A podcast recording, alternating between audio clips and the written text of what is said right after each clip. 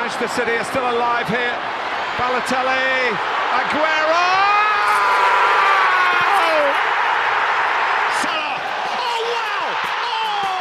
Oh! That is beyond special!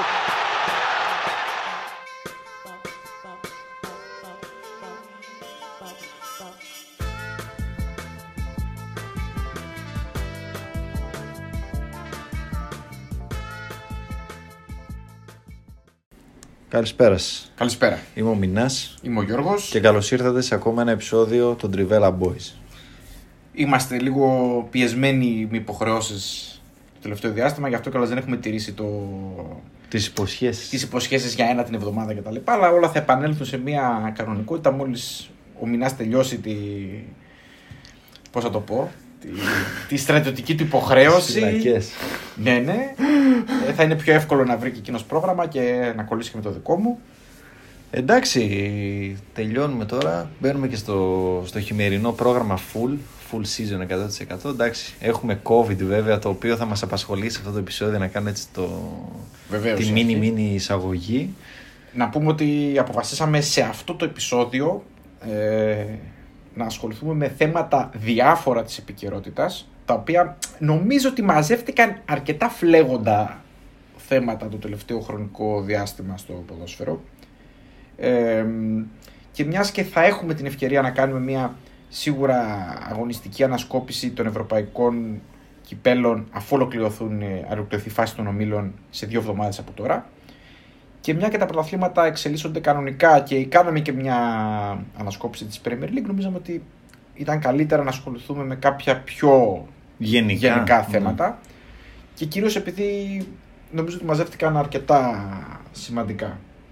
Εντάξει, θα πούμε για προπονητές, γιατί έχουμε αλλαγές, δεν μπορέσαμε να τις σχολιάσουμε, οπότε θα κάνουμε μια σούμα. Αλλαγές και κριτική για την πορεία κάποιων προπονητών και πώς επηρεάζεται όλο αυτό το σκηνικό στην Ευρώπη. Θα μιλήσουμε έχοντας ως κεντρικό άξονα την Bayern για όλα αυτά που γίνονται με ανεμβολία στους, με μέτρα, με συμβούλια, ποινές και πρόστιμα στους μη εμβολιασμένους κλπ. Θα πούμε για fake πιστοποιητικά. Βεβαίως. Θα πούμε για Copa Africa και μεταλλάξεις. Ναι, για την καινούργια μετάλλαξη που έσκασε σαν βόμβα τις τελευταίες 2-3 μέρες. Την Μποτσουάνα. Ναι, μέχρι να πάρει μια κανονική ονομασία, προς το παρόν λέγεται Μποτσουάνα επειδή εκεί ανακαλύφθηκε. Αυτό, ναι. Σαν την Ισπανική γρίπη είναι αυτό, ξέρεις. Έτσι. Ναι, βέβαια, έτσι. Δεν έχει να κάνει με τη χώρα, αλλά με το που ανακαλύφθηκε. Ναι, που παρατηρήθηκε. Λοιπόν, από πού να ξεκινήσουμε. Τι προτιμάς? Προτιμάς να ξεκινήσουμε από τον COVID ή από τους προπονητές? Από τον COVID. Και εγώ από τον COVID θα ξεκινήσω. Ωραία. Καλό. Λοιπόν, μια και κάναμε μια γρήγορη εισαγωγή, να πούμε ότι αυτό που αναμέναμε, δηλαδή το ότι διάφορα προβλήματα από COVID θα εμφανίζονται και θα φεύγουν σε όλες τις δραστηριότητες της ζωής μας, συμβαίνει, δεν ξέρουμε πότε θα ξεμπλέξουμε από αυτό, έχει ακόμη καιρό, δεν είναι στις παρούσες. Το ίδιο ισχύει και για το ποδόσφαιρο. Ναι, νομίζω ότι εντάξει, αρκετοί μεταξύ και αυτών εγώ αισιοδοξούσαμε ότι τελειώνει με εμβόλια, αλλά εντάξει, πραγματικότητα. Βασικά, αλλιώς περιμέναμε, νομίζω την. Εγώ νομίζω πάντως ότι είναι τα πράγματα τραγικά. Λογικά. Γιατί ας μην ξεχνάμε ότι δεν έχει περάσει πρακτικά λίγο πάνω από 1,5 χρόνος από τότε που έσκασε η βόμβα COVID, που είναι ένα κοσμοϊστορικό γεγονός που έχει αλλάξει τη ζωή μας και θα την αλλάξει για πάντα. Θα επηρεάσει, εννοείς, και θα μας επηρεάσει και μελλοντικά. Ναι. Βεβαίως. Οπότε νομίζω ότι χρονικά 1,5 χρόνος που έχει περάσει, έχουν γίνει πολλά πράγματα και νομίζω είμαστε σε αρκετά καλό δρόμο, διότι θα μπορούσαμε να είμαστε ακόμη σε ένα mini lockdown, να πω, χωρίς να έχουμε εργαλεία να πολεμήσουμε τον COVID. Αναγνωριστική περίοδο θα την έλεγα εγώ, έτσι. Εγώ νομίζω ότι είμαστε καλά, ναι. Απλά δεν έχουμε ακόμη προσαρμοστεί πλήρως στα νέα δεδομένα, το οποίο είναι μια φυσική αντίδραση της ανθρωπότητας και του κόσμου, ότι πάντα κάθε αλλαγή είναι αρνητικός κόσμος, είναι δύσκολο να προσαρμοστεί σε καινούργιες συνθήκες. Εντάξει, είναι λογικό, γιατί δεν μιλάμε ούτε για κοινότητα ανθρώπων ούτε για μια ομάδα, μιλάμε για τον πλανήτη. Ναι, δηλαδή δεν επηρεάζει τους πάντες χωρίς καμία υπερβολή. Οπότε, για να μπούμε στο ψητό, σωστά, να πούμε ότι την προηγούμενη εβδομάδα γενικά υπήρχαν διάφορες φήμες που κυκλοφορούσαν σαν ειδήσεις ότι υπήρχαν 5 ποδοσφαιριστές από τη Bayern οι οποίοι αρνούνταν να κάνουν το εμβόλιο. Ναι, και από όσο διαβάζω δεν το έχουν κάνει ακόμα. Και όχι. Μπορεί να μην σκοπεύουν κιόλας οι άνθρωποι. Όχι, απλά εντάξει, υπήρχε αυτή η πληροφορία. Στην αρχή διέρευσαν τα ονόματά τους, δεν τους πολύ άρεσε. Εντάξει, λογικό, γιατί εντάξει, δεν είναι και κανένας λόγος να τους κρίνει, πώς θα το πω, να τους κρίνει η κοινή γνώμη για αυτό το πράγμα, γιατί είναι ένα προσωπικό τους θέμα. Αλλά προφανώς η ομάδα επηρεάζεται από αυτό και ήταν ένα θέμα που έπρεπε να επιλύσουν. Έσκασε πρώτα αυτό το θέμα. Στη συνέχεια έγινε ο χαμός με το γεγονός ότι υπήρξε η φήμη ότι θα γίνει στάση πληρωμών απέναντί τους για όσο καιρό απουσιάζουν από τις δραστηριότητες της ομάδας, ουσιαστικά με δική τους ευθύνη. Αυτό λόγω τους... κορονοϊού, ναι. Ουσιαστικά αυτό τους καταλογίζει η ομάδα.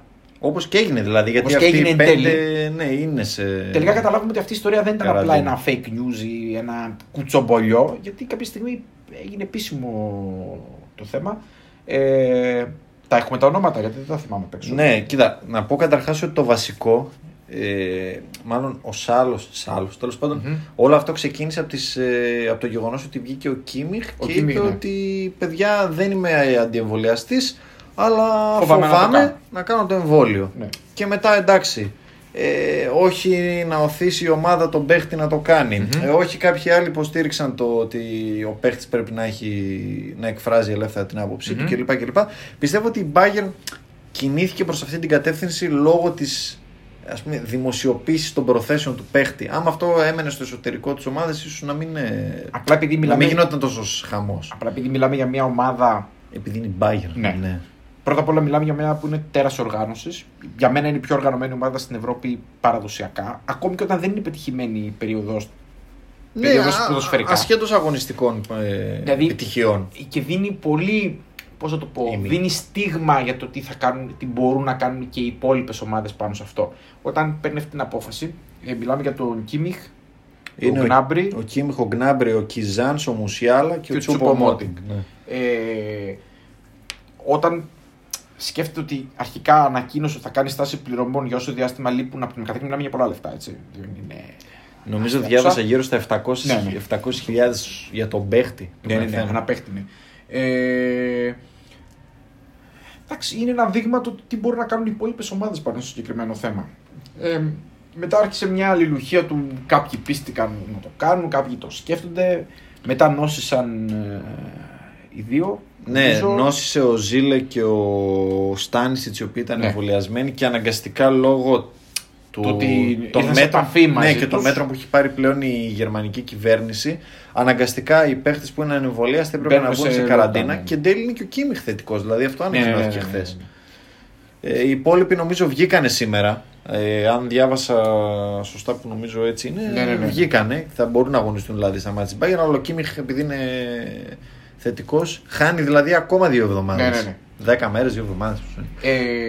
Και από εκεί και πέρα κυκλοφόρησαν οι φήμες ότι νομίζω ότι ο Musiala και ο Choupo-Moting είναι αρνητικοί στο να το κάνουν το εμβόλιο, δηλαδή είναι κάθετοι σε αυτό. Και οι άλλοι το σκέφτονται να το κάνουν, είναι πιο προστιθετικοί πλέον. Εντάξει, αυτό και είναι στο. Εφόσον δεν υπάρχει υποχρεωτικότητα, είναι στην ευχέρεια του καθενός και ο καθένας παίρνει τις αποφάσεις. Το θέμα αυτής της συζήτησης είναι ότι από εδώ και πέρα μπορούμε να το δούμε να συμβαίνει και σε άλλες χώρες και σε άλλες ομάδες. Και να πούμε ότι γενικά στη Γερμανία τα πράγματα αγρίεψαν.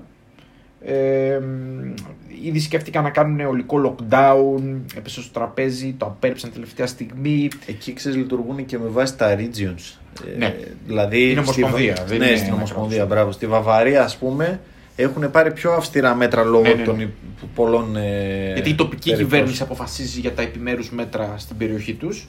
Και όχι η κεντρική κυβέρνηση. Ακριβώς.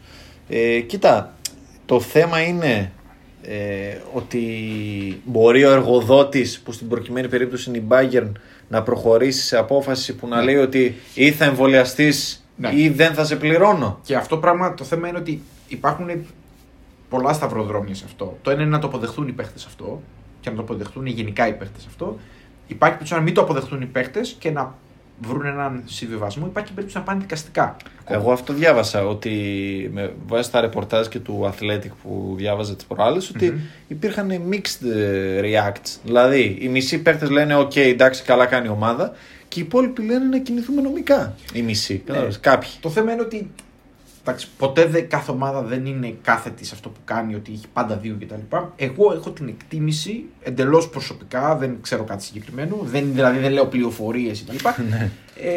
Η εκτίμησή μου είναι ότι για να το κάνει αυτό η Bayern, πιστεύω ότι νομικά έχει πολύ μεγάλη βάση στο να κερδίσει μια δικαστική διαμάχη, με το σκεπτικό του ότι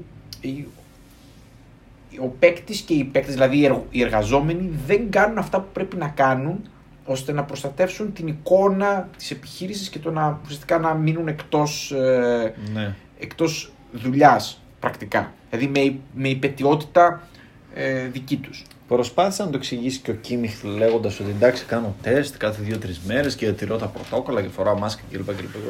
Αλλά είναι αυτό που λες, ότι σαν εργοδότης έρχεται και σου λέει είσαι 100% καλυμμένος, να το πω. Δηλαδή, έχεις την παροχή του εμβολίου. Γιατί δεν προχωράς σε αυτήν, ας πούμε. Ναι. Πάντως λέγεται ότι, επειδή αυτό έγινε leak στην Bild, τη γερμανική εφημερίδα τη γνωστή, ότι έγινε leak εκ των έσω για να βάλει μια έξτρα πίεση, ας πούμε. Να πω την αλήθεια, χρονολογικά τα πράγματα έτσι πως έγιναν φαινόταν σαν ανεστημένο. Δηλαδή θέλω να πω ότι υπήρχε μια, αυτό που είπες leak, δηλαδή μια διαρροή πληροφοριών με πολύ στοχευμένο τρόπο. Σιγά σιγά, δηλαδή πρώτα είπανε για τους παίκτες χωρίς να πούν τα ονόματα, μετά έγινε ένα ρεπορτάζ που έφυγαν τα ονόματα, μετά άρχισαν να μαθαίνουμε πιο πολλές λεπτομέρειες που αυτά πράγματα δεν γίνονται τυχαία κατά μένα. Μιλάμε για ιατρικά απόρριτα, δηλαδή δεν μπορείς και αυτό γίνεται και με πάρα πολλούς παίχτες σε άλλες ομάδες που βγαίνουν θετικοί και δεν ανακοινώνουν τα ονόματα. Βέβαια. Αν δεν το ανακοινώσουν οι ίδιοι. Ναι. Αλλά να πω και κάτι άλλο επίσης. Γιατί το έκανε αυτό η Bayern. Μην ξεχνάμε ότι γνώριζα από πριν ότι οι παίχτες δεν θα τους άρεσε αυτό. Το λέω πολύ ευγενικά. Έχει να χάσει πολλά η Bayern από αυτό. Δηλαδή ότι δημιουργεί πίεση στα αποδυτήριά της, διότι δεν έχει ευχαριστημένους παίκτες. Πιθανόν να τους χωρίσει σε 2 και 3 στρατόπεδα. Άλλοι θα συμφωνούν με τους παίκτες, άλλοι θα συμφωνούν με τη διοίκηση. Άλλοι θα λένε ότι δεν έχει να κάνει το ένα με το άλλο, να τα βρούμε. Γενικά είναι και ο κόσμος στη μέση, γιατί στη Γερμανία έχει πολύ μεγαλύτερο saying ο κόσμος από άλλες χώρες. Είναι ότι ο Gnabry, ξέρω εγώ, λύγει το συμβόλαιό του το 23, αν δεν κάνω λάθος, και μπορεί ο παίχτης να πει ρε παιδιά, είναι πολύ μεγάλη δουλειά αυτά. Δεν θέλω να είμαι σε ένα περιβάλλον στο οποίο συμπεριφέρεστε έτσι. Ναι, ο εργοδότης. Εγώ διαφωνώ, ας πούμε, με αυτό το πράγμα. Φέρετε έτσι απέναντί μου. Εντάξει, είναι πολλά. Και να πούμε επ' ευκαιρίας ότι στη Γερμανία, αυτό που ανέφερες με τα πλαστά πιστοποιητικά, ξέσπασε ένα τεράστιο σκάνδαλο. Ναι, με τη Werder. Εντάξει, ήταν γενικότερο. Ναι. Απλά αυτό ήταν όταν έγινε η έρευνα και ψάχνουν για τα πλαστά πιστοποιητικά, παραιτήθηκε άρον-άρον. Ο προπονητής της Werder Bremen. Χωρίς να έχει αποδειχθεί 100% η ανάμειξή του. Εντάξει. Και ο βοηθός του. Καλά, εντάξει. Αποκλείεται να μην έχουν ανάμειξη προφανώς. Δεν θα ήταν τελείως. Ναι, το story. Ποιο είναι το αστείο στην υπόθεση, ότι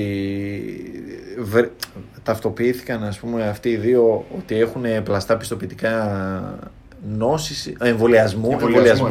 Γιατί όμως αυτοί, ενώ όταν ξεκίνησε η σεζόν, από ό,τι διάβασα, κάνανε κανονικά τα τεστ ως ανεμβολίαστοι. Μετά από κάποια φάση εμφάνισαν πιστοποιητικά στα οποία φέρεται ότι είχαν εμβολιαστεί τον Μάιο και τον Ιούλιο.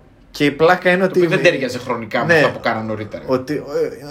Και πέρα από αυτό, ότι η ημερομηνία που είχαν για τη δεύτερη δόση συνέπεπτε με μία από τις μέρες που ήταν η Werder στην Αυστρία και προετοιμασία. Και σου λέει ο άλλος, πώς έκανες εμβόλιο ενώ ήσουν στην Αυστρία? Ναι. Την ίδια μέρα. Και να πω και κάτι επ' ευκαιρίας, αυτό είναι μια συμβουλή γενική που τη δίνω σαν Γιώργος, είναι ότι ποτέ μην πιστεύετε αυτό που λένε, ότι αυτά τα πράγματα δεν συμβαίνουν σε άλλες χώρες. Συμβαίνουν παντού, είτε λέγεται Γερμανία, είτε λέγεται Ελλάδα, είτε λέγεται Αμερική. Η διαφορά είναι πώς το χειρίζεται μετά η χώρα. Δηλαδή βλέπεις ότι στη Γερμανία. Αυτή είναι η διαφορά. Δεν είναι ότι δεν συμβαίνουν τα πράγματα. Στη Γερμανία αποφάσισαν ότι θα το πάμε μέχρι τέλος το θέμα. Ότι θα λύσουμε το θέμα με το ποιοι είναι με τα πλαστά πιστοποιητικά και δεν τους ενδιαφέρει αν θα είναι η Werder, η Bayern ή οτιδήποτε. Εντάξει, δεν λέω ότι είναι 100% η δικαιοσύνη τυφλή, αλλά κάπου φτάνει όλη η ιστορία. Ναι, και σε συγκεκριμένη περίπτωση έφτασε στη Werder. Εντάξει, τι να κάνουμε. Εντάξει, αυτή η Werder, να πω την αλήθεια, Κάθε χρόνο μια ιστορία είναι καινούρια. Πάει το κακό στο χειρότερο. Εγώ έλεγα τελείως τυχαία, τώρα παρένθεση κάνω, ότι γενικά οι Γερμανοί, θα το συζητήσουμε παρακάτω με τη Manchester United, γενικά οι Γερμανοί έχουν βγάλει μια καινούργια φουρνιά προπονητών τα τελευταία χρόνια, πολύ νεαρούς, οι οποίοι παρουσιάζουν φρέσκες ιδέες στο ποδόσφαιρο. Πριν από αυτούς ακριβώς υπήρχε μια τεράστια φουρνιά προπονητών που ήταν πεπαλαιωμένοι. Old school, ναι, τελείως. Ναι, όπως ήταν ο Τόρι Χάγκελ. Ναι. Και ο Τόρι Χάγκελ βέβαια ανέλαβε εθνική ομάδα, δεν είναι το ίδιο. Αλλά πώς ήταν ο Χουπ Στέφενς που είχε έρθει στον ΠΑΟΚ, πώς ήταν. Και έλεγα μέσα σε αυτούς και τον Σαφ. Τόμας Σαφ, ναι. Ο οποίος για μένα ήταν από τους μεγαλύτερους απατεώνες όλων των εποχών, διότι είχε φανταστικό υλικό στη Werder. Εντάξει, είχε πάρει και πρωτάθλημα κτλ. Με Κλάσνιτς και με Χαριστέα και με όλους αυτούς. Ναι, ναι. Αλλά ήταν μεγάλη απάτη αυτός. Και το θυμήθηκα γιατί η Werder μετά άρχισε μια πτώση ατελείωτη σε αυτή την ποδοσφαιρική ομάδα που τη λυπόμουν κάποια στιγμή. Και φτάσει να παίξει. Κόντεψε να φτάσει τελικό Champions League, ας πούμε. Ήταν στον ημιτελικό χάσει στο τέλος. Κατηγορία πλέον. Μεγάλη ομάδα, έτσι. Ναι, η πτώση ξεκίνησε από τις εποχές ΣΑΦ, δηλαδή δεν είχε φύγει ακόμα. Εντάξει, ήταν απατεώνας για μένα προπονητής, ήταν στην κατηγορία απατεώνας προπονητής προσωπικά. Εντάξει. Ήταν στο σκάνδαλο μετά που είχε πιάσει με ναρκωτικά. Τι είχε γίνει, κάτι θυμάμαι. Μετά έχω χάσει την μπάλα. Μετά πήγε Τουρκία και τον διώξανε κακήν κακό. Τέλος πάντων. Λοιπόν. Είναι αστεία ιστορία. Αλλά θέλω να πούμε ότι για τη Γερμανία. Πλαστά πιστοποιητικά, ακούμπησα με τη Werder. Δεν ξέρω αν θα έχει κανείς άλλος. Εγώ κρατάω. Ναι.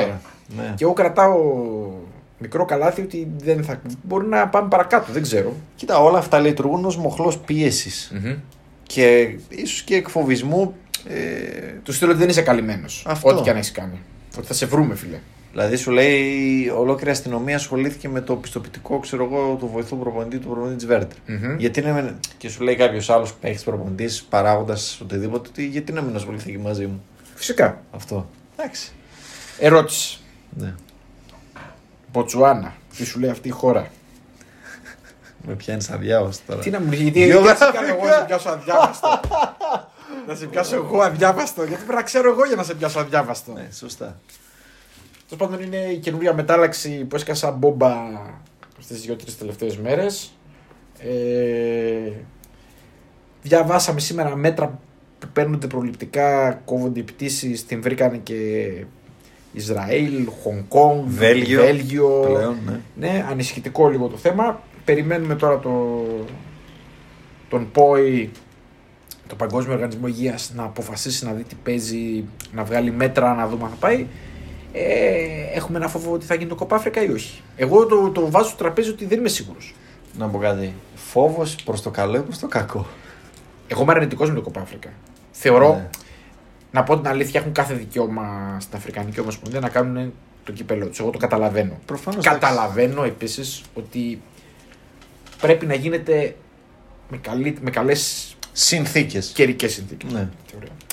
Εγώ θα κάνω και την άλλη ερώτηση. Το Copa America πότε γίνεται. Εντάξει, χειμώνας είναι όταν γίνεται το Copa America. Αυτό λέω. Άμα θέλουν το Copa Africa, το κάνουν και αυτοί χειμώνα. Να το κάνουν εννοώ το καλοκαίρι, όπως κάνουν όλες τις διοργανώσεις. Ναι, είναι η μόνη διοργάνωση η οποία γίνεται στη μέση του καλενταριού.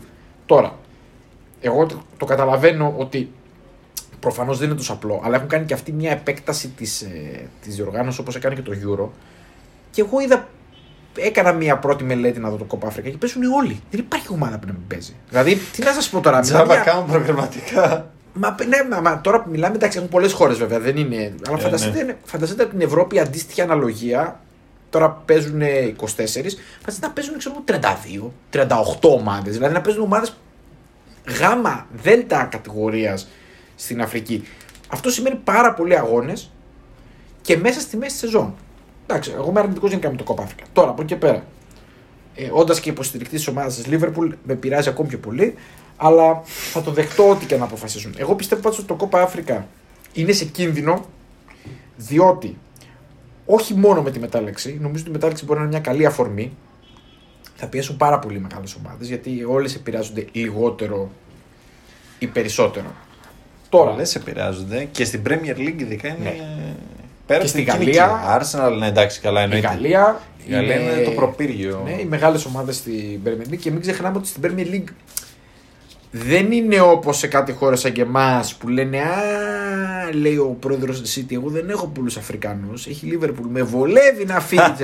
Τους ενδιαφέρει η εικόνα του προϊόντος. Προφανώς. Γιατί μην ξεχνάμε ότι φέτος έχει Boxing Day, γιατί μιλάμε για μια από τις πιο πανηγυρικές μέρες στην Αγγλία. Δηλαδή τι Χριστούγεννα, το Boxing Day είναι για αυτούς, πηγαίνουν όλοι στο γήπεδο. Προφανώς. Boxing Day. Δεύτερη μέρα Χριστουγέννων, έτσι. Ναι, χωρίς τους Αφρικανούς, δηλαδή χωρίς να παίζει ας πούμε ο Σαλάχ για τη Λίβερπουλ, ο Μανέ κλπ. Πάρα πολλοί παίκτες. Είναι κακή εικόνα για το προϊόν. Δεν υπάρχει κανένας λόγος να χαλάσουν την εικόνα του προϊόντος. Έχω την αίσθηση βέβαια ότι και Δεκέμβρη θα βγάλουν. Τώρα δεν ξέρω αν θα βγάλουν Boxing Day.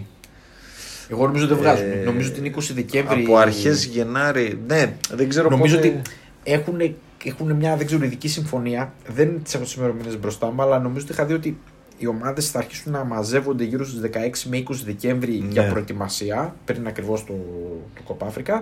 Η διοργάνωση νομίζω ξεκινάει πρώτες μέρες του Γενάρη. Πρώτες μέρες Γενάρη, ναι. Και κρατάει ένα μήνα ακριβώς. Το καλό για κάποια πρωταθλήματα είναι ότι έχουν διακοπή. Έχουν διακοπή, όπως το γερμανικό. Ναι.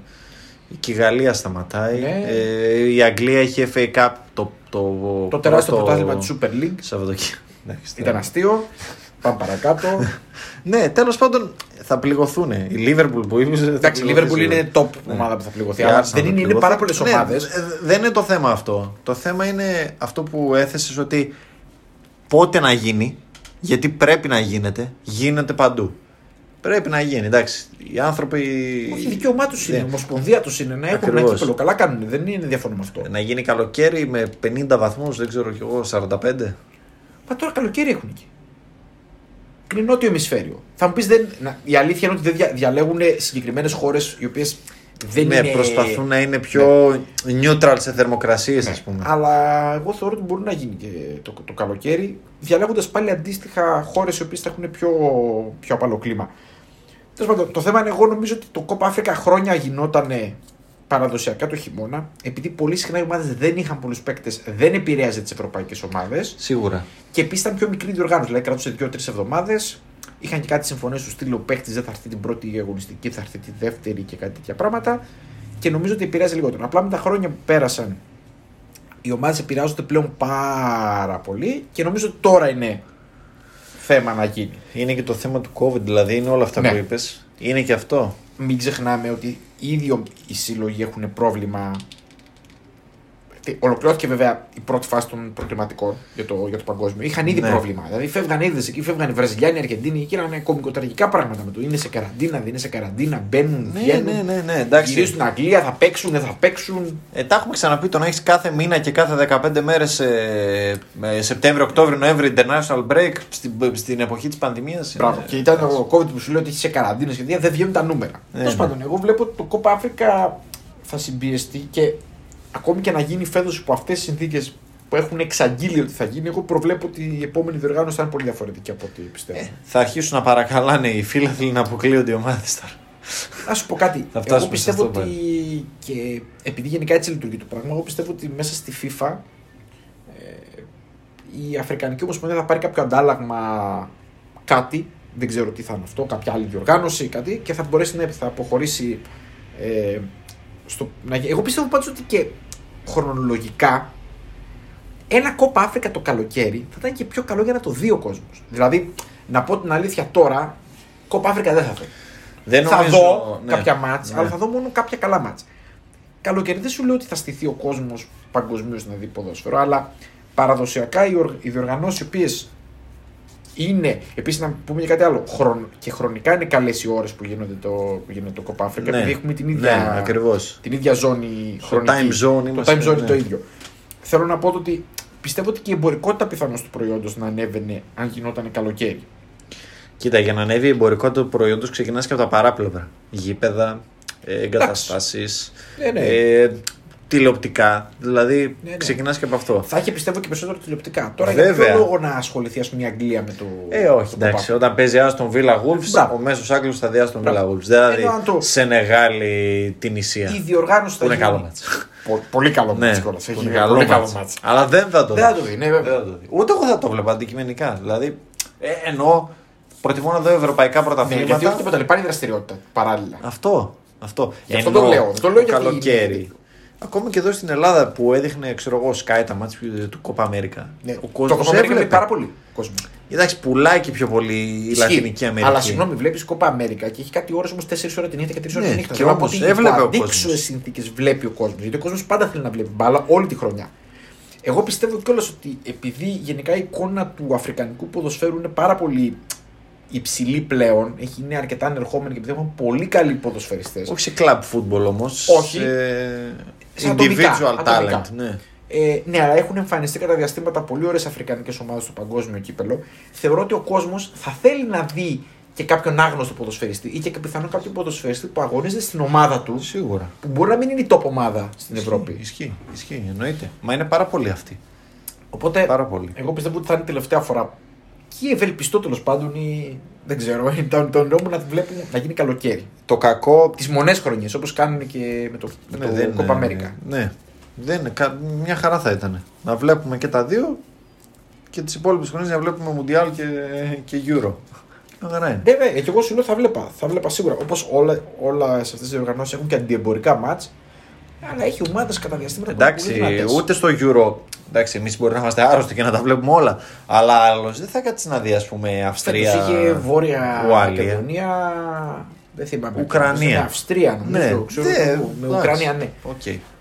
Και εμείς κάναμε δύο μάτσα, ας πούμε, κάποια στιγμή τα σκυπάραμε. Δεν αντέχαμε. Δεν γίνεται, ναι.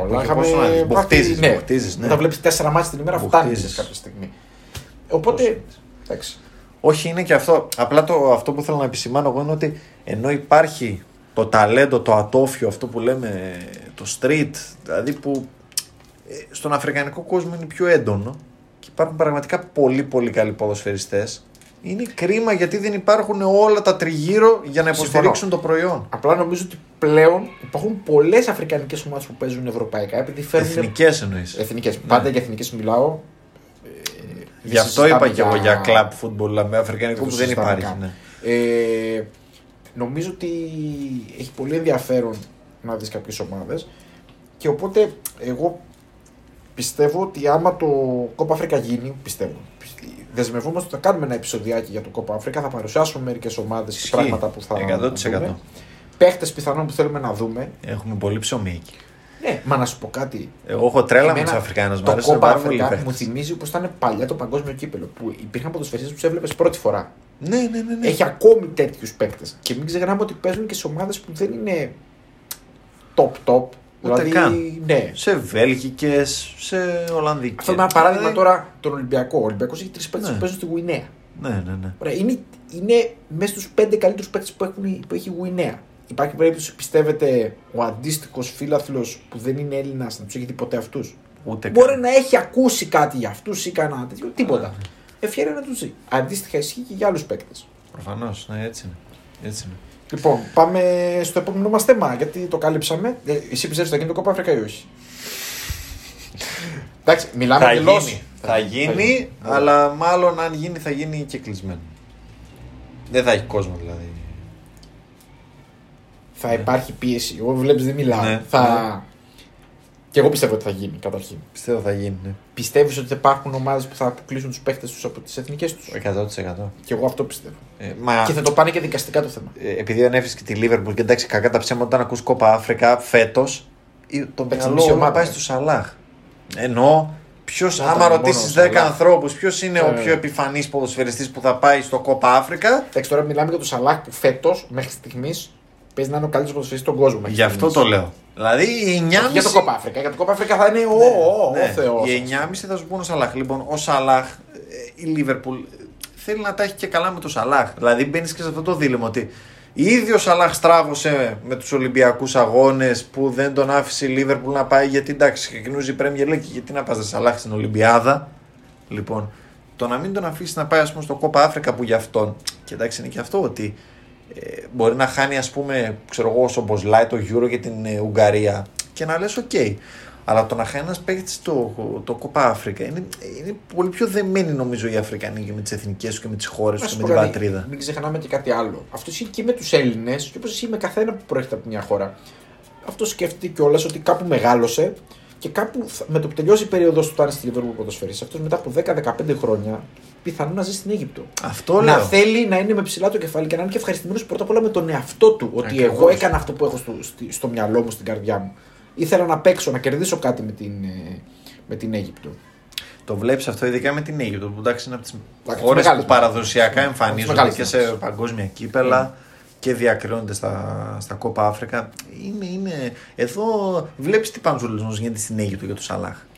Καλά, ναι, εντάξει, το συζητάμε. Είναι θεός. Αυτό. Είναι κανονικός. Είναι ο Ρά και ο Σαλάχ. Ναι, είναι τέτοια επίπεδα. Γι' αυτό σου λέω ότι πού να τολμήσει η Λίβερπουλ. Για ποιους, για marketing θες, για αγωνιστικούς λόγους, για οτιδήποτε. Να δούμε. Θα δούμε. Έχει ψωμί. Πάντως είμαστε κοντά πλέον.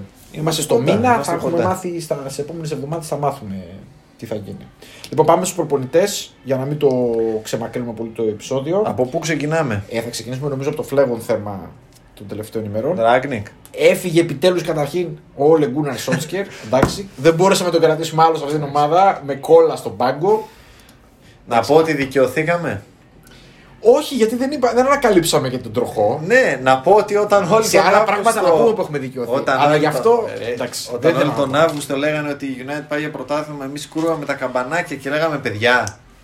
Ευγενικά, είσαι πολύ ευγενικός. Ναι. Εγώ μέσα μου γέλαγα. Ναι, ούτε το ρόστερ μπορεί, ούτε αυτός ο δύσμυρος ο Νορβηγός. Να πω την αλήθεια, μέχρι και οι δικές μου προβλέψεις ήταν πιο μετριοπαθείς από το τι συνέβη. Δηλαδή η ομάδα. Είναι τραγωδία. Και είναι τραγωδία. Σε πολλαπλά επίπεδα. Ακόμη και το μάτς που κέρδισε 5-1 με τη Leeds, εκείνο ναι. Το μάτς, το πρώτο στην αρχή, φαινόταν ότι τα πράγματα δεν θα πάνε καλά στην υπόλοιπη χρονιά. Δηλαδή φαινόταν ότι υπάρχει κάτι σάπιο στο βασίλειο της Δανημαρκίας. Δεν φαινόταν καλά η δουλειά. Γενικότερα φταίνε, το έχουμε ξαναπεί, εντάξει, τη United. Φταίνε παραπάνω από ένα πράγματα. Φταίει αυτός που κυβερνάει το πλοίο. Πάντα αυτός φταίει. Δεν είναι μόνο το πλοίο. Γιατί προφανώς. Αυτός που κυβερνάει το πλοίο συνολικά έχει ευθύνη για το όλο το οργανόγραμμα της λειτουργίας ενός συλλόγου. Ποτέ δεν είναι ένα πράγμα. Ποτέ δεν φταίει επειδή δεν πήραμε δεξί μπακ, ποτέ δεν φταίει επειδή δεν κάναμε μεταγραφές. Δεν φταίει μόνο αυτό το πράγμα. Στη Liverpool, στη Manchester United είναι προφανές ότι πολλά χρόνια τώρα έχουν μαζευτεί πολλά προβλήματα. Απλά εντάξει, ας ξεκινήσουμε τα πολύ βασικά ότι ο Solskjaer δεν έπρεπε να κάθεται σε ένα πάγκο τόσο υψηλό επίπεδο, διότι. Δεν είναι προπονητής για αυτό το επίπεδο. Θα ήταν πάρα πολύ καλός να έβγαζε την ομάδα από τη μετά Μουρίνιο εποχή. Σαν υπηρεσιακός. Δεν θα πω ότι απέτυχε. Θα πω ότι τρύπησε το ταβάνι του. Η United είναι σε καλύτερη φάση αγωνιστικά από ό,τι ήταν στην εποχή Μουρίνιο. Εκεί ήταν τελείως εκτός. Παντού. Άσχετα αν πήρε τρόπαια. Πάντοτε να θυμόμαστε ένα πράγμα όμως. Είσαι η Manchester United, έχεις ένα από τα μεγαλύτερα μπάτζετ στον κόσμο. 3 μεγαλύτερα μπάτζετ στον κόσμο. Έχεις σπαταλήσει τόσα λεφτά. Okay. Τι απαιτήσεις έχεις. Οι απαιτήσεις δεν είναι να παίρνεις απλά τους τίτλους. Οι απαιτήσεις είναι καταρχήν να κάνεις πρόοδο. Δηλαδή και η Liverpool όταν πήρε το Klopp μετά από μια τελείωτη περίοδο ανυπαρξίας, πραγματικής ανυπαρξίας, έτσι, φαίνεται ότι υπήρχε μια πρόοδος. Σιγά σιγά έγιναν τα πράγματα. Το θέμα είναι ότι δεν υπάρχουν βάσεις στη United. Και αυτό φαίνεται σε πολλαπλό επίπεδο. Φαίνεται στους παίκτες, στη συμπεριφορά των παίκτων, στη συμπεριφορά των φιλάθλων. Στις μεταγραφές, δηλαδή δεν υπάρχει κάτι που να πω ότι η United τουλάχιστον σε αυτό είναι καλή. Δεν υπάρχει ταυτότητα γενικά. Η μόνη καλή ενέργεια για μένα που έχει κάνει η United είναι αυτή η κίνηση που έκανε χτες, ευνηδιαστικά εντελώς, χωρίς να περιμένουμε. Εγώ δεν περίμενα από την αλήθεια μια τόσο καλή κίνηση. Θα φανεί βέβαια στο. Πώς θα το πω, θα φανεί στο χειροκρότημα, θα φανεί αφού ολοκληρωθεί η διαδικασία. Εγώ θεωρώ μια πολύ σωστή ενέργεια διότι είναι μια κίνηση. Που έχει ένα πλάνο, βλέπω ένα πλάνο από πίσω, βλέπω ένα σχέδιο. Να πούμε ότι ανακοίνωσε ότι την πρόσληψη του Ralph Rangnick σαν υπηρεσιακό προπονητή μέχρι τέλος της χρονιάς.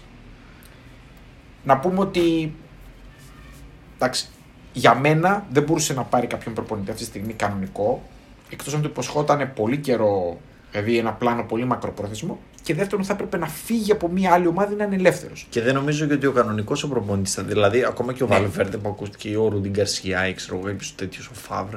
Γιατί να θα σου πει, γιατί να κάτσω εγώ να βγάλω το φίδι από την τρύπα. Για 6 μήνες και μετά να με πετάξεις στη μέρα μόνο κουπά. Αυτό. Οπότε είναι μια πολύ καλή ενέργεια αυτή για μένα για την United, διότι ο Ραλφ Ράνγκνικ δεν είναι και ακριβώς προπονητής, είναι γενικά ποδοσφαιράνθρωπος, θα το λέγαμε. Περισσότερο θεωρητικός του ποδοσφαίρου. Ναι. Και εγώ έχω την αίσθηση ότι θα κάτσει στον πάγκο κυρίως σαν διαχειριστής της κατάστασης και για να δει πραγματικά την πλήρη λειτουργία της ομάδας και του οργανισμού Manchester United, ώστε να φτιάξει ένα καινούριο οργανόγραμμα από το καλοκαίρι. Δηλαδή θεωρητικά αυτό πιστεύω ότι είναι το πλάνο. Δεν ξέρω αν θα λειτουργήσει, αν θα γίνει. Να δράσει στο συμβουλευτικό κομμάτι, ναι, δηλαδή.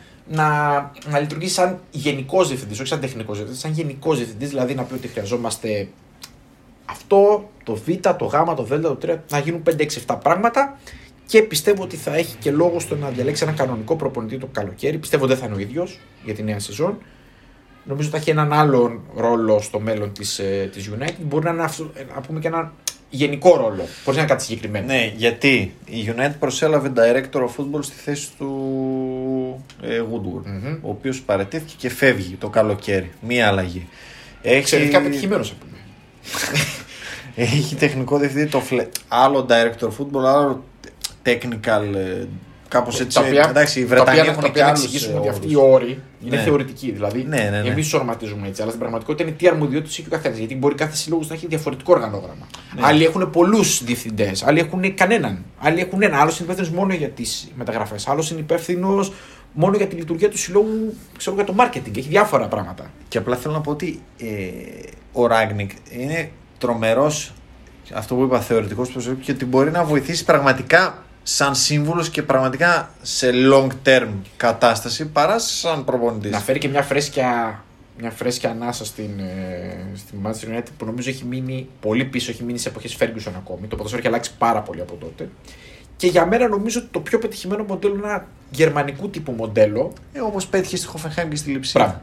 Το οποίο μπορεί να μην είναι και το απόλυτο μοντέλο, αλλά είναι μια πολύ οργανωμένο μοντέλο. Πιστεύω ότι θα τη βοηθήσει πάρα πολύ τη United, γιατί πρώτον έχει τη δυναμική και οικονομικά και από άψη κόσμου και θέλησης. Το μόνο πρόβλημα είναι να μην υπάρχει, πώς να το πω, ανυπομονησία για αποτελέσματα. Θέλει χρόνο αυτό. Πράγμα δεν μπορεί να είναι ένα... Εγώ θεωρώ ότι είναι ένα πλάνο τουλάχιστον 2,5 ετών. Σίγουρα. Τουλάχιστον 2,5 ετών. Μπορεί να είναι πλάνο και παραπάνω, 3,5 και 4 ετών. Το θέμα είναι να δούμε μια κίνηση προς τα θετικά. Μου φαίνεται με ένα πολύ θετική κίνηση, δεν ξέρω πώς φαίνεται εσένα. Πάρα πολύ, και εκτός αυτού θέλω επιτέλους να δω αυτή την ομάδα να παίζει επιθετικό ποδόσφαιρο. Καταρχήν, δεν είναι θέμα.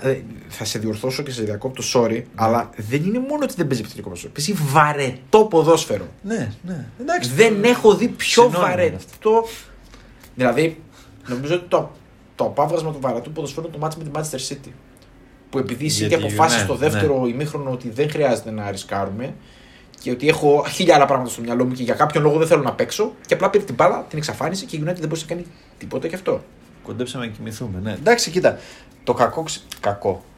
Ο Ράνγκνικ είναι προπονητής, είναι μάλλον ένας από τους πατέρες του Gegenpressen, έτσι.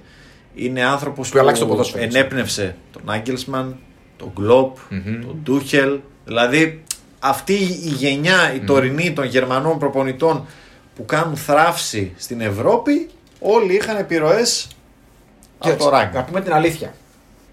Μετά την Μουρίνιο εποχή στην Τσέλσι, Πόρτο και μετά Τσέλσι, νομίζω ότι οι δύο ομάδες πραγματικά, οι δύο σχολές που έχουν εμπνεύσει περισσότερο το σύγχρονο ποδόσφαιρο, εντάξει, υπάρχουν πολλές παραλλαγές κλπ. Είναι μία το Tiki Taka της Μπαρτσελώνα και το άλλο είναι το Gegenpressen, το γερμανικό, το οποίο το εφάρμοσαν διάφορες ομάδες, αλλά νομίζω η Dortmund ήταν η πιο. Το πήγε τέρμα όσο πήγαινε, ας πούμε. Νομίζω ότι και μόνο το ότι φέρνει έναν άνθρωπο ο οποίος οδήγησε ουσιαστικά το γερμανικό ποδόσφαιρο σε αυτούς τους δρόμους, δίνει μια πολύ ωραία όρεξη στο ότι θα δούμε, που λες αυτό, επιθετικό ποδόσφαιρο. Το θέμα ποιο είναι, γιατί μου έδωσες ωραία πάσα τώρα με το Tiki Taka, πάρα πολλοί κόσμοι της United τον ειρεύεται ως προπονητή της ομάδας των Ten Hag. Ο Ten Hag είναι της σχολής Pep, της σχολής Cruyff κλπ. Ο Ράνγκνικ είναι της εντελώς αντίθετης σχολής. Το πίεση ψηλά και κλέψιμο της μπάλας δεν είναι το ίδιο με το έχω εγώ την κατοχή 65-70%. Δηλαδή είναι αντίθετη λίγο οι κόσμοι τους ποδοσφαιρικά. Βέβαια ο Ράνγκνικ έχει το καλό ότι προσαρμόζεται πάρα πολύ εύκολα. Θα κάνω μια ερώτηση προσωπική. Ποια από τις δύο σχολές αρέσει πιο πολύ? Ποια μου αρέσει πιο πολύ? Εντάξει, είναι πολύ προσωπικό αυτό. Τρελαίνομαι για πρέσ. Και εγώ γι' αυτό το λέω. Αλλά. Καταρχήν είναι respect ναι. Και οι δύο καταρχήν. Ναι. Δεν το συζητάμε. Κλείνω προς το Cruyffism. Σ' αρέσει, ναι, πολύ. Εμένα μου αρέσει καθόλου το. Εννοώ το πώς θα το πω. Αντιλαμβάνεσαι. Ναι. Μ' αρέσει και το έχω πολύ respect και μπράβο και οι ομάδες που το κάνουν τόσο καλά. Πραγματικά για μένα είναι unbeatable. Είναι πιο δύσκολο να σπάσεις τον κοροϊφισμό παρά να σπάσεις τον Gegenpressen. Τον Gegenpressen σπάει πιο εύκολα. Ναι. Εντάξει, είναι πιο δύσκολο να βρεις παίκτες που να παίζουν το tiki-taka καλά. Να το παίζουν τέλεια, γιατί δεν επιτρέπεται λάθος. Παρ' όλα αυτά πιστεύω ότι το Gegenpressen είναι πιο θεαματικό και μου αρέσει πιο πολύ. Δηλαδή, αν ήμουν προπονητής, θα προτιμούσα να έχω από εκείνη τη σχολή. Κατάλαβα, ναι. Γι' αυτό μου αρέσει η ιδέα του ότι θα μπει κάτι τέτοιο στη μορφή της United. Δηλαδή, ουσιαστικά πλέον όλες οι σχολές μαζεύονται στην Premier League, γιατί ουσιαστικά έχουμε το Guardiola ήδη στη City. Που να πούμε ότι και ο Guardiola έχει εξελιχθεί πάρα πολύ σαν προπονητής, δεν είναι κολλημένος, έτσι να πούμε. Αυτοί οι προπονητές τώρα σε αυτό το επίπεδο μελετάνε καθημερινά το παιχνίδι, το έχουμε πει και άλλες φορές. Δηλαδή. Ναι, απλά είναι πολύ εύκολο να κολλήσεις στο επιτυχημένο σου μοντέλο. Λες, εγώ είμαι ο καλύτερος. Αυτό θα κάνω και θα κάνω πάντα. Βλέπεις ότι και χρονιά σε χρονιά η City δεν είναι ίδια. Μην ξεχνάμε ότι πέρσι έπαιζε αμυντικό ποδόσφαιρο η City. Είχε φάει 5 γκολ σε 200 μάτς. Γιατί κατάλαβε ότι δεν την παίρνει να κερδίσει αλλιώς. Ήλεγχε τα παιχνίδια. Με το να διασφαλίζει την αμυντική, το 0, ας πούμε. Mm-hmm. Δηλαδή, μπορούσε να ελέγξει τον αντίπαλο ακόμα και αν δεν είχε την μπάλα, που ήταν τεράστιο προνόμιο. Εμένα το respect μου στον Πέπε είναι ότι είναι αρκετά προσαρμοστικός με τα δικά του δεδομένα. Ο Κλόπ είναι λιγότερο προσαρμοστικός για μένα. Ναι. Παρ' όλα αυτά, το ποδόσφαιρο του Κλόπ για μένα είναι πιο θεαματικό. Για ένα ουδέτερο μάτι εννοώ. Εντάξει, αυτά είναι γνώμες. Ναι. Okay. Πάντως αυτό. Ναι, πιστεύω ότι είναι, είναι η πρώτη κίνηση μετά από πάρα πολύ καιρό προς τη σωστή κατεύθυνση. Να ρωτήσω, θα βλέπαμε κανέναν Flick στον πάγκο της United? Δεν νομίζω. Όχι. Θα μου πεις τώρα, αφήσει τη Γερμανία να... Αυτό, μόλις πήγε. Ναι. Φαντάζομαι ότι θα έχει ένα πλάνο τουλάχιστον για το παγκόσμιο κύπελλο. Κοίταξε, αντικειμενικά, εγώ πιστεύω ότι ο Ποτσετίνο είναι ένα δυνατό φαβορί. Το πιστεύεις, ναι. Εγώ πιστεύω ότι δεν θα τον πάρει τον Ποτσετίνο, γιατί πιστεύω ότι θα τον κόψει ο Ράνικ.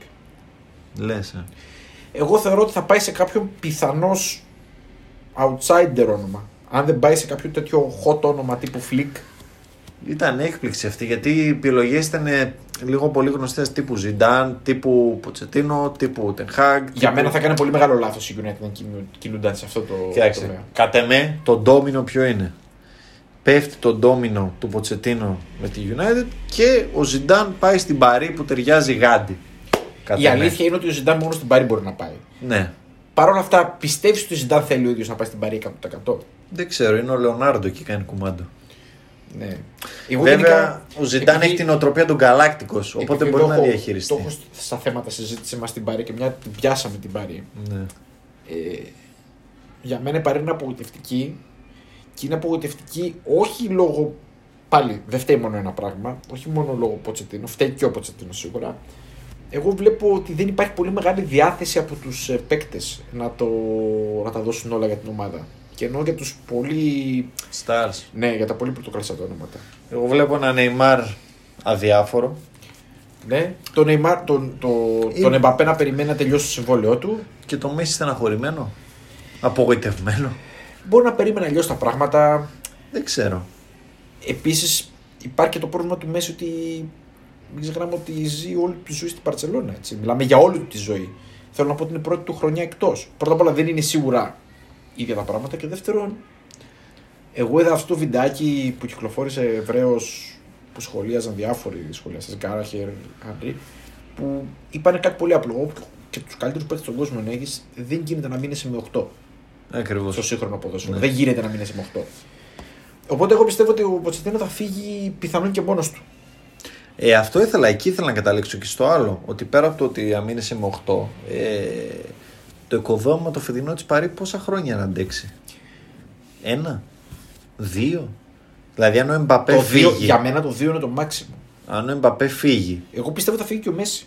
Ναι, δεν μου κάνει καθόλου. Εγώ πιστεύω μπορεί να φύγει και ο Νεϊμάρ. Μπορεί να φύγουν 100%, και οι τρεις. 100%.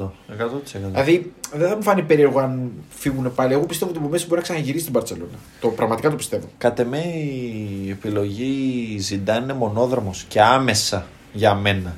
Άμεσα. Πιστεύεις ότι θα τη βελτιώσει την. Όχι, αλλά είναι πάρα πολύ καλός διαχειριστής. Ισχύει. Αυτό εκεί κερδίζει. Σου λέω, έχει την οτροπία του Γκαλάκτικος. Έχει, σαν παίχτης έχει. Εντάξει, είναι τεράστια προσωπικότητα. Είναι τεράστια προσωπικότητα. Είναι... Έχει από το απόλυτο respect από όλους. Ακριβώς αυτό θα έλεγα. Σεβασμός. Τη λέξη σεβασμός θα έλεγα. Είναι ο μόνος από τους ποδοσφαιριστές που πραγματικά ήταν ένας από τους καλύτερους όλων των εποχών και έγινε και προπονητής μετά. Δηλαδή, πέτυχε έτσι. Και πέτυχε, ναι. Ακόμη και ο Κρόιφ πέτυχε μόνο πρακτικά στον Άγιαξ στην Μπαρσελόνα και είχε πάρα πολλές κόντρες με τους παίχτες. Δεν είχε πάντα το απόλυτο respect. Θεωρώ ότι είναι ο μόνος Zidane. Ναι. Και ξέρεις και γιατί κολλάει πάρα πολύ, γιατί είναι πάρα πολύ καλός και στα κύπελα. Mm-hmm. Στο Champions League έχει τεράστια επιτυχία ο Zidane με τη Real. Ναι, και μην ξεχνάμε ότι ποτέ δεν τα φαβόρει όταν το παίρνει η Real. Είχε υλικό. Είχε υλικό. Αλλά από τις ομάδες του έπαιρνε το maximum στα κύπελα, τις έστεινε πάρα πολύ καλά. Αλλά εντάξει, κοίτα, μιλάμε για την Παρί που ξεκινήσαμε τον Αύγουστο και λέγαμε ρε παιδιά, πώς το χάνει η Παρί του Τσουλού. Και όμως στην πράξη.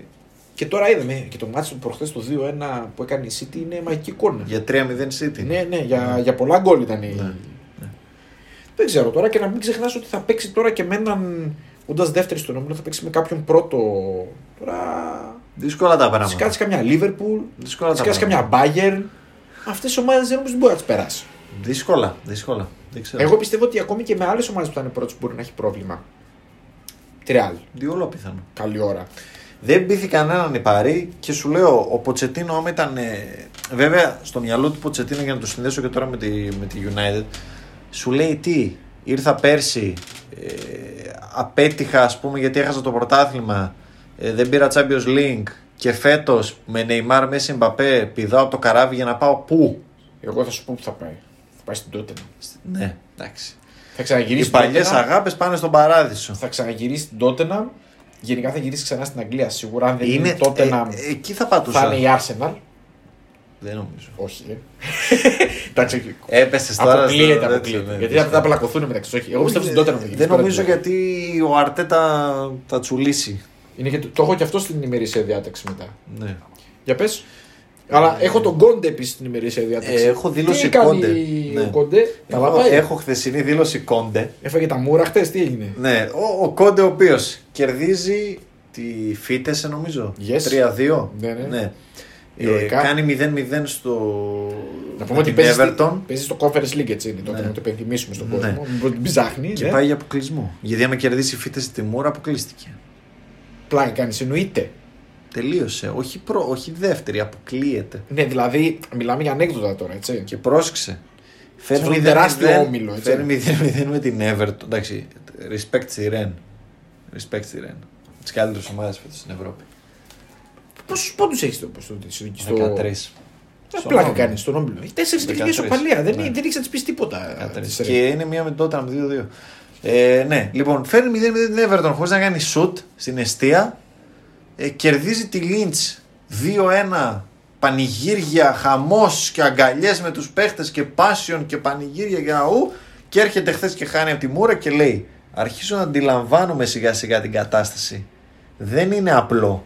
Το επίπεδο της ομάδας μάλλον δεν είναι τόσο υψηλό. Αρχίσαμε, λέω εγώ. Αυτό ξέρεις τι είναι. Αρχίσαμε. Προειδοποιητική βολή. Αρχίσαν οι δικαιολογίες από τώρα και είμαστε ακόμη Νοέμβρη μήνα.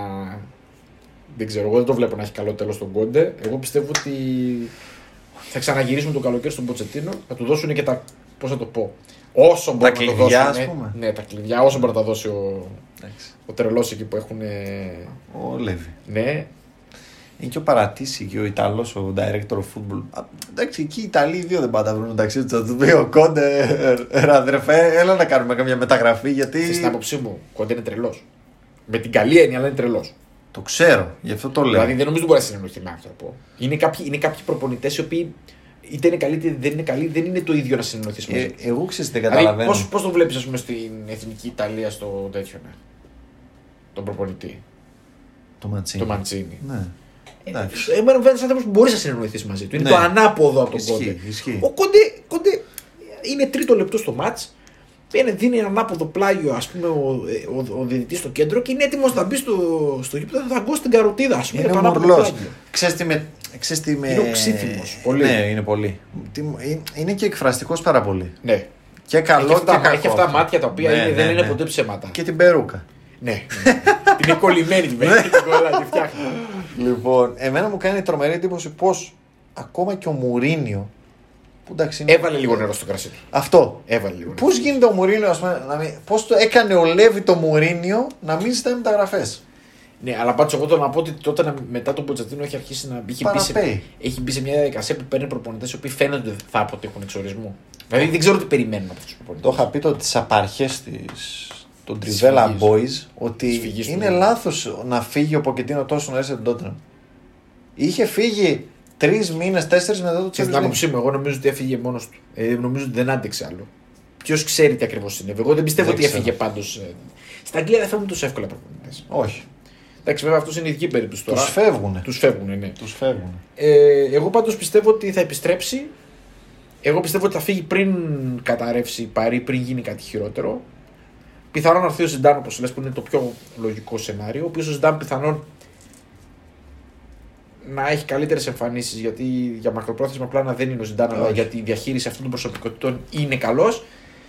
Να γυρίσει, να επιστρέψει ο Ποτσετίνο, να μείνει λίγο στην ησυχία μέχρι να φύγει ο Κόντε το καλοκαίρι και να επιστρέψει στην Τότεναμ. Εγώ έτσι το βλέπω. Είναι λίγο μπερδεμένος βέβαια ο Ποτσετίνο. Αυτό που σου είπα. Σου λέει θα παρατήσω το καράβι τώρα. Να κάνω μια ερώτηση. Πόσο καλός τελικά είναι ο Ποτσετίνο? Καλή ερώτηση. Σίγουρα δεν είναι κακός. Πόσο καλός, εγώ θα το πάω και πιο ειδικά. Πόσο καλός είναι, πόσο καλός είναι για τις κορυφαίες ομάδες. Εγώ έχω την αίσθηση ότι μου αποδεικνύει ότι δεν είναι για τις κορυφαίες ομάδες, αλλά είναι για ένα κλικ πιο κάτω. Δηλαδή τις ομάδες οι οποίες είναι τύπου πέριξ. Ναι, πέριξ των πρώτων 3-4 ας πούμε. Και που πετάει όταν κάνει τις εκρήξεις του, όπως έκανε, έφτασε τελικό Champions League τότε. Μεγάλη επιτυχία. Εγώ θα τον έβλεπα κάλλιστα, ας πούμε, στην Dortmund. Θα τον έβλεπα κάλλιστα, ξέρω εγώ, στη Λιόν. Εγώ έχω μάθει πάντως από κάτι πάρα πολύ σημαντικό, το οποίο μην το ξεχνάμε ποτέ. Ότι η οικογένειά του και η γυναίκα του λατρεύουν την Αγγλία, το Λονδίνο και δεν φεύγουν ποτέ. Ξέρω. Έχω την αίσθηση προσωπικά ότι θα πάει και γι' αυτόν τον λόγο εκεί. Δηλαδή, είναι μια πολύ λογική ποδοσφαιρική κουβέντα αυτή που κάνουμε, αλλά θεωρώ ότι δύσκολα θα λείπει κι άλλο από την Αγγλία. Όχι, εγώ δεν θα προτιμήσει δηλαδή να μείνει στην Αγγλία άνεργος στο Λονδίνο με τα παιδιά του, την οικογένειά του. Ναι, παρά να γυρίσει την υπόλοιπη Ευρώπη, έξω κάποια στιγμή βαρεθεί. Τι να σου πω. Εντάξει, αυτά και περί Ντόρτμουντ και αυτά το είπα πιο πολύ για το στυλ του προπονητικά και την ικανότητά του παρά για το τι που τον βλέπει. Τότε στην Ντόρτμουντ δεν θα πω κάτι άλλο. Εντάξει, μιλάμε για συνοθήλευμα ποδοσφαιρικό αυτή τη στιγμή. Λοιπόν, πριν κλείσουμε να πούμε και για Τσάβη. Λοιπόν, εγώ θα να πω και για Αρτέτα Arsenal. Πες και για Αρτέτα. Στα γρήγορα δεν θα πω τίποτα. Ότι η Arsenal έχει κάνει ένα φοβερό ντεμαράζ το τελευταίο χρονικό διάστημα. Εντάξει, παρά την 4 από τη Liverpool δείχνει κάποια ποδοσφαιρικά σημάδια κτλ. Να δούμε. Αυτά την 4 την πληρώνει γιατί πρέπει να στηρίξει για κάποια παιδιά. Επίσης, που είναι λίγο άπειρα. Να σου πω κάτι. Καλώς, η ποδοσφαιρική διαφορά των δύο ομάδων είναι αυτή. Ναι, εντάξει. Η βαθμολογική δεν είναι αυτή, η ποδοσφαιρική είναι αυτή. Όμως είναι 4 γκολ διαφορά. Δεν πρέπει να ενοχλείται ο κόσμος της Arsenal από αυτά. Ναι, συμφωνώ. Ακόμα. Γιατί αυτή είναι η ποδοσφαιρική διαφορά. Δεν είναι, είχε φτάσει σε ένα επίπεδο που δεν μπορούσε να κερδίσει κανέναν. Ας κερδίζει αυτούς που πρέπει να κερδίζει. Ακριβώς. Και βλέπουμε. Επίσης, ποδοσφαιρική διαφορά ποδοσφαιρικά, όχι σαν οργανισμός, φέτος της United με τη Liverpool είναι τα 5 γκολ που έφαγε. Ναι. Αυτά δεν αποτυπώνονται σε κάθε μάτς, αλλά αποτυπώνονται κατά διαστήματα. Αυτή είναι η ποδοσφαιρική τους διαφορά φέτος. Θα δούμε αν θα αλλάξει αυτό. Ποιο? Θέλω να δω τον Ρονάλντο να περσάρει. Δεν φαίνεται η έκφρασή μου στο podcast, αλλά. Πιστεύεις ότι θα μείνει, άμα παίξει pressing, πιστεύεις ότι θα μείνει ο Ρονάλντο στη Manchester United? Εγώ πιστεύω ότι θα φύγει Αμερική. Δεν ξέρω. Αμερική. Χαντάκος. Όχι. Γιατί? Χαντάκος τον παίκτη. Με το Μέση μαζί. Να πιάσουν από μια ομάδα. Πάρα πολύ πιθανόν. Εγώ πιστεύω ότι θα φύγει σε κάτι τέτοιο. Λες. Εγώ το Μέση πιο πολύ τον βλέπω εκεί παρά τον Κριστιανό. Στην Αμερική δεν έχει και τις δικαστικές περιπέτειες. Με την Γκάρμεν Μαγιόργα. Ναι, δεν ξέρω αν επιτρέπεται είσοδο στην Αμερική. Τέλος πάντων, είναι και τέτοια πράγματα στη μέση. Δεν ξέρουμε. Λοιπόν, να πάμε σε πιο ενδιαφέρον θέμα. Τσάβι Μπαρσελόνα. Απογοήτευση. Όσα είδα και με Εσπανιόλ και με Μπενφίκα. εμένα μου φάνηκε και πολύ μπερδεμένος με τον εαυτό του. Σαν να μην είχε πολύ αυτοπεποίθηση για αυτό που έχει αναλάβει να κάνει. Είναι και αυτές οι εικόνες που κυκλοφορήσανε της χαράς στην Σαουδική Αραβία που ήταν 2,5 χρόνια και τις στεναχώριες Μπαρσελόνα 15 μέρες. Να πω την αλήθεια, εντάξει, είχε πάει σε μια Σαουδική Αραβία, τον είχα σαν θεό σίγουρα. 100%. Παρ' όλα αυτά, οι παίκτες που είχε φέρει εκεί και είχε φτιάξει μια ωραία ομάδα ήταν καλές επιλογές για Σαουδική Αραβία. Εντάξει, μιλάμε για επίπεδο ευρωπαϊκό. Εντάξει, να πω την αλήθεια, και η Μπαρτσελόνα είχε μια λογική κίνηση της να πάρει τον Τζάβι, διότι πρώτον παίρνει έναν ποδοσφαιριστή που ξέρει τη λειτουργία της ομάδας απ' έξω κανεκατοτά, έχει μεγαλώσει εκεί. Ένα δικό της άνθρωπο. Ναι, δύο, είναι η ασπίδα του ότι έχει το απόλυτο respect από τους φιλάθλους, τον κόσμο, τους άλλους παίκτες. Ναι, και αν άντεξε 1,5 χρόνο ο Κούμαν, ο Τσάβη θα αντέξει. Μπράβο, θα τους συγχωρήσουν τα πάντα που θα κάνει για αρκετά μεγάλο χρονικό διάστημα. Και τρίτον, είναι μια λύση η οποία και βραχυπρόθεσμα θα δώσει μια μικρή όθηση, γιατί η Μπαρτσελόνα ήταν σε φάση κατάρρευσης. Δεν ξέρω αν αυτή η όθηση που θα δώσει είναι αρκετή για να σώσει τη χρονιά, γιατί αυτή τη στιγμή η χρονιά όπως τη βλέπω. Δεν σώζεται. Κοίταξε αν θα περάσει τη Champions League. Εγώ βλέπω δεν θα περάσει. Εγώ βλέπω περισσότερο ότι δίνουν θα περάσει πάντως. Τι πιστεύουν ότι θα πάνε να κερδίσει μέσα στο Μόναχο. Ούτε καν. Γιατί... στο Europa League θα πάει η Μπαρτσελόνα. Εντάξει. Για να πω την αλήθεια, για εκεί είναι φέτος. Θα βγει τέταρτο στο πρωτάθλημα. Όχι, αυτό λέω. Εμένα ο φόβος μου είναι πως δεν βγει η Champions League του χρόνου. Δηλαδή, θεωρούμε δεδομένο ότι. Καλά, το πρωτάθλημα κατά 99% το πάρει η Real. 1% θα δώσει στην Ατλέτικο. Έχουμε κάποιον άλλον ανταγωνιστή. Πραγματικά. Σοσιαδάδ τώρα όχι δύσκολα. Είναι αυτοί οι δύο. Ωραία. Θεωρώ γενικά η Real και η Ατλέτικο θα είναι πάνω από το Barcelona. Ούτε η Σεβίλη μου κάνει κλικ για πρωτάθλημα. Η Σεβίλη είναι, εντάξει, να πω, είναι άλλη μια ομάδα που έχει τις καμπανεβάσματα. Ναι. Έχει πολλές ομάδες οι οποίες είναι υπέρηξη της Μπαρτσελόνα και όσο η Μπαρτσελόνα δεν δείχνει, ας πούμε, τη σοβαρότητα του να τη στρώσω την ομάδα και να κάνω. Δεν ξέρεις, παίζεις με οποιονδήποτε και δεν ξέρεις αν θα κερδίσεις. Εντάξει, ναι. Πρώτη φορά το βλέπω. Αυτό κι εγώ, ναι. Δηλαδή, δεν το έχω ξαναζήσεις. Μου θυμίζει μια ομάδα όπως λέμε τώρα συζητάμε για τη Σεβίλη ή τη Villarreal, ας πούμε. Αυτό, είναι το ίδιο. Ναι. Δηλαδή, ξέρεις, το πάει, παίζει εντός. Εντός μου και δεν μπορεί το μάθει. Με τη Γρανάδα. Ναι, θα κερδίσει. Όχι, λες 1-0, καλά θα είναι, άμα το καταφέρει. Και δεν κερδίσει τη Γρανάδα. Ναι. Που να παίξει και δύσκολα μάτια. Βέβαια, εντάξει, κοίτα, είναι νωρίς. Πολύ, δεν το συζητάμε. Εγώ. Αλλά δεν φαίνεται. Απλά συγγνώμη. Ναι. Είναι και η φάση ότι όταν έρχεται ένας καινούριο προπονητής, δίνει μια όθηση στην ομάδα για τις πρώτες αγωνιστικές. Ναι. Το πρόβλημα με την Μπαρτσελόνα είναι άλλο, είναι δομικό. Δηλαδή το πρόβλημα είναι ότι όθηση να δώσεις σε τι. Έτσι. Στους νεαρούς, ξέρω εγώ. Ναι, αλλά πόσο μπορούν αυτοί. Αυτό είναι το θέμα. Ότι δηλαδή, με το Ζόρι και με το Στανιό θα πάμε. Ναι, και τότε να με αυτό που λέγαμε πριν. Πήρε μια όθηση από τον καινούριο προπονητή, ναι. Έκανε κάποια αποτέλεσμα, ναι. Γιατί έχει ένα αλφα υλικό. Ναι. Πιθανό το ίδιο να συμβεί και με τη United. Η Μπαρτσελόνα έχει σοβαρότατα προβλήματα στο υλικό. Ναι, και επίσης έχει κάνει και το φοβερό το ότι έχει τον Κούμαν τόσο καιρό, οποίος δεν έχει καταστρέψει την ομάδα. Δηλαδή, πραγματικά δεν υπάρχει κανένα σχέδιο. Το σχέδιο είναι σέντρες. Ναι, δεν το έχω ξαναδεί αυτό στην Μπαρτσελόνα, πραγματικά. Οι άνθρωποι, όχι η Μπαρτσελόνα, η Ομοσπονδία έκαψε τον Πέδρη. Mm-hmm. Και η Μπαρτσελόνα. Να σου πω γιατί. Διάβαζα ένα άρθρο που έλεγε για τους Ισπανούς που παίξανε και στο Euro και στους Ολυμπιακούς. Και είναι όλοι αυτοί, ο Όλμο και αυτοί είχαν θέματα χοντρά, τραυματισμό. Μα να σε πω, είναι μικρή ηλικία. Κάψαν είναι τα μικρή ηλικία. Όσο και να έχει προχωρήσει η τεχνολογία και οι δείκτες και όλα αυτά και τους προσέχουν τους παίκτες, όσο πιο μικρός είναι ο οργανισμός, δηλαδή δεν έχει περάσει μια ηλικία, είναι πολύ περισσότερο η επιβάρυνση στον οργανισμό σου. Και μην ξεχνάμε ότι είναι και χρονιές COVID, έτσι. Δηλαδή, αυτό. Δεν ξέρω αν έχω περάσει COVID, δεν το ξέρουμε, μπορεί να μην το ξέρουν οι ίδιοι. Έχει καραντίνες, έχει διάφορα πράγματα τέτοια.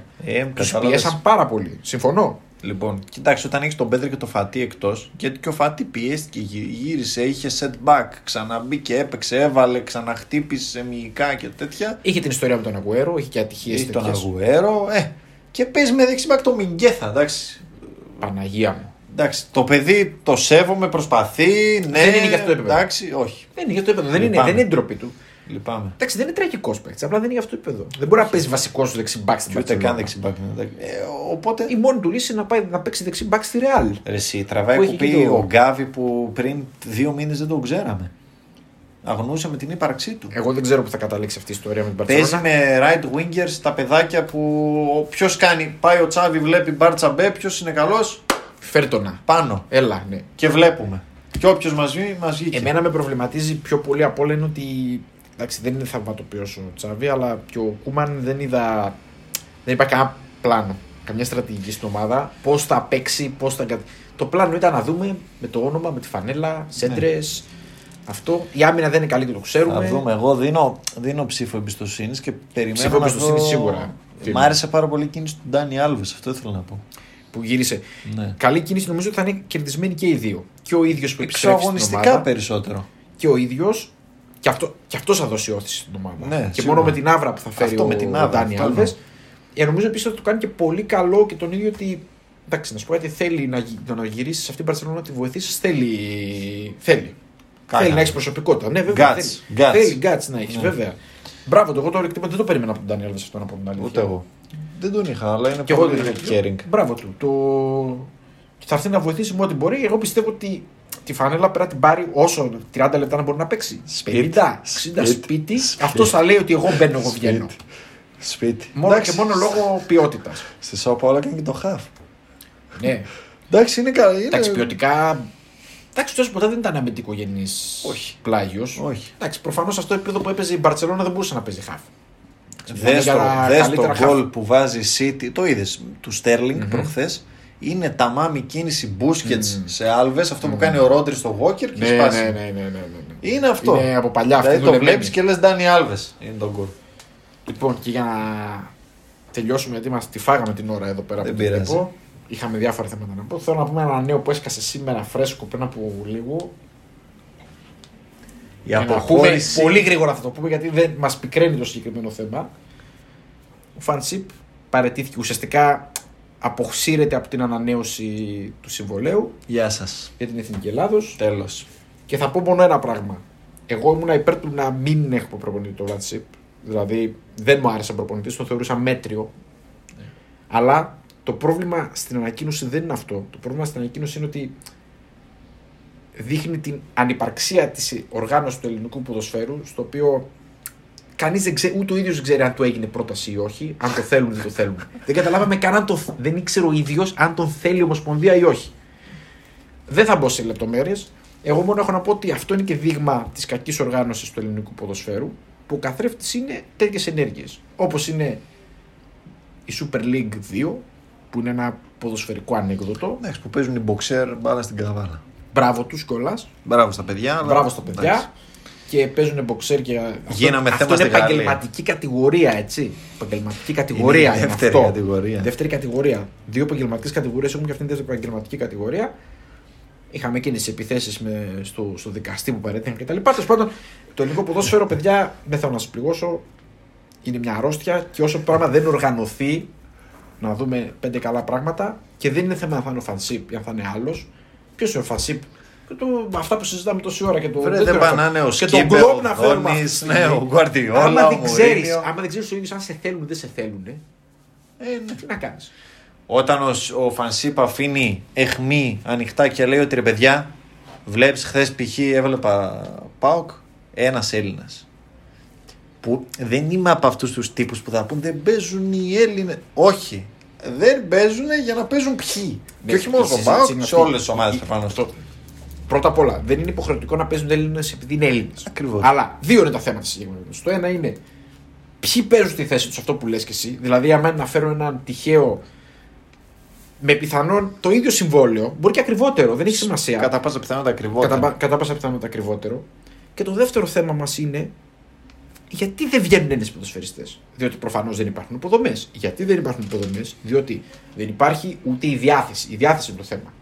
Δεν είναι μόνο τα λεφτά. Είναι η οργάνωση και η διάθεση. Είναι αλυσιδωτό το ζήτημα. Ναι, και επειδή το ποδόσφαιρο μας κάθε χρόνο είναι και χειρότερο και εκεί θα παραμείνει για πολλά χρόνια, γιατί αυτό το πράγμα ακόμη και να θες να διορθωθεί, δεν διορθώνεται άμεσα. Θέλει χρόνο αυτό το πράγμα. Δεν έχω να πω κάτι. Εγώ έχω να πω ότι. Όλες οι επιτυχίες του ελληνικού ποδοσφαίρου είναι συγκυριακές. Και είναι συγκυριακές γιατί κάποια στιγμή υπήρχαν λεφτά, κάποια στιγμή υπήρχαν και πέντε άνθρωποι που κάναν δύο πράγματα. Κάναμε κάποιες καλές κινήσεις όπως ήταν τότε που φέραμε το Ριχάγκελ. Γιατί ο Ριχάγκελ ήταν μια καλή κίνηση. Μπορεί να είναι σπασμωδικά, έγινε, δεν έχει σημασία. Και ο Σάντος μετά. Καλές ενέργειες ήταν αυτές. Ναι. Αλλά δείχνεις ότι on the long run, επειδή δεν έχουμε ιδέα από ποδόσφαιρο ή δεν θέλουμε να έχουμε ιδέα από ποδόσφαιρο. Παίρνουμε αυτό που μας αξίζει. ο προπονητής της εθνικής ομάδας δεν ήξερε αν τον θέλουν ή δεν τον θέλουν. Δηλαδή να πεις ότι να ήξερε ότι δεν τον θέλουν. Το δεχτώ. Δηλαδή, τι να πεις. Ναι, ναι. Και εγώ σου λέω, είμαι από αυτούς που είμαι αρνητικός με τον Βασίλη. Δεν μου αρέσει καθόλου σαν προπονητής. Θεωρώ ήταν εξαιρετικά αποτυχημένες του όλες οι προσπάθειες του. Παρόλα αυτά, δεν είναι δυνατόν αυτό το πράγμα. Και να σου πω κάτι, και να τον κρατούσανε, εγώ το λέω, να τον κρατούσανε, έπρεπε να το στηρίξουν. Αυτός κατάλαβε ότι θα το στηρίξουν. Ότι στην πρώτη στραβή θα το ρίξουν όλα.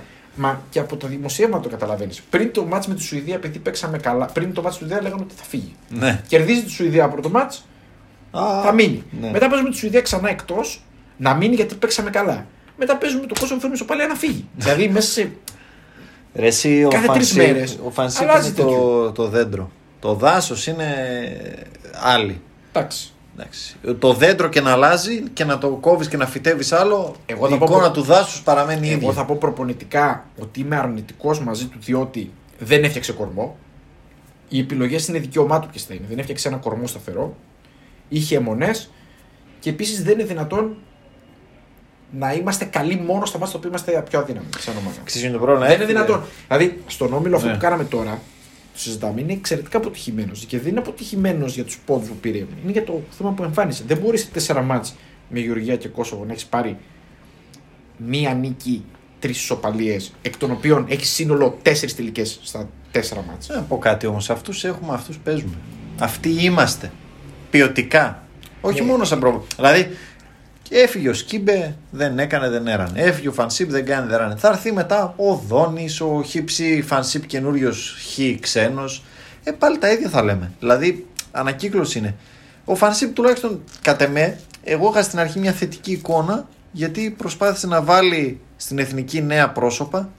Παιδιά που παίζουν στο εξωτερικό, παιδιά που έχουν ποδοσφαιρική παιδεία διαφορετική. Από τα... Δηλαδή έχουν ανδρωθεί, ας πούμε, και ο Χατζηδιάκος και τέτοιους που όχι απαραίτητα είχαν την ποιότητα για να σταθούν και να κάνουν κάτι καλό και διαφορετικό. Απλά προσπάθησε να φέρει ένα καινούριο έτσι, αέρα. Μια νέα άβρα.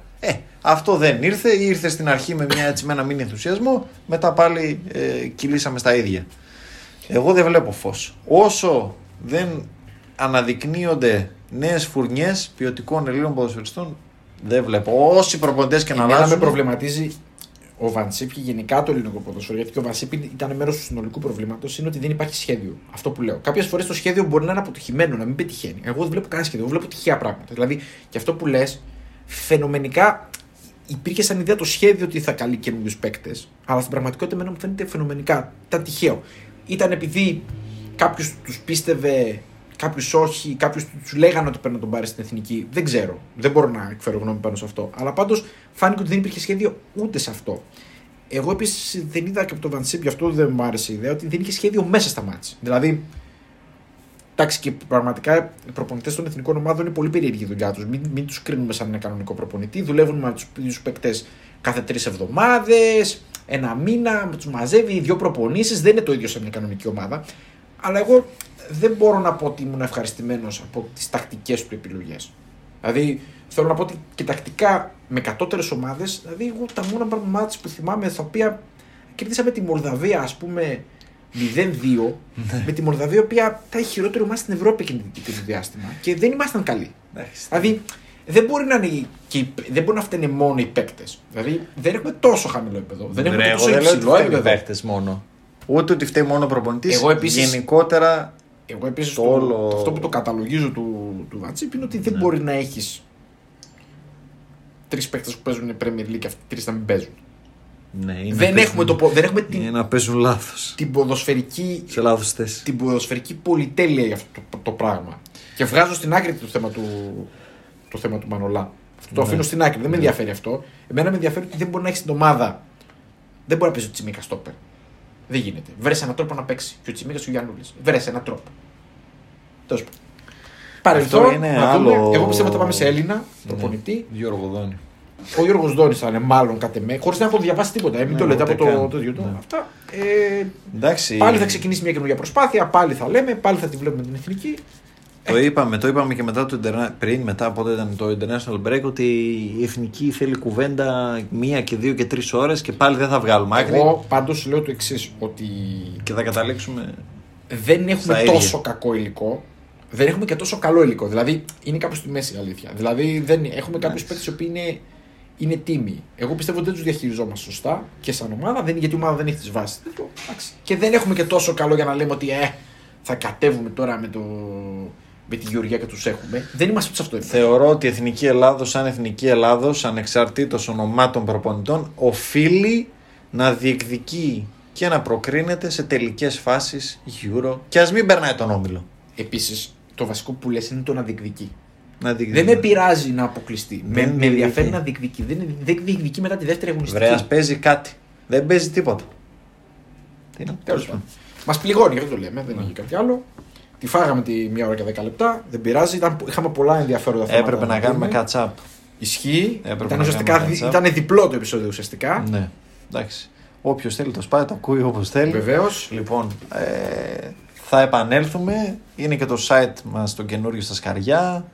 Θα μας βλέπετε και γραπτός. Ναι, γραπτός. Θα μας ακούτε. Και έχουμε και άλλα πλάνα για την Πορεία. Προς το παρόν, σας αποχαιρετούμε. Εις το επανειδήν.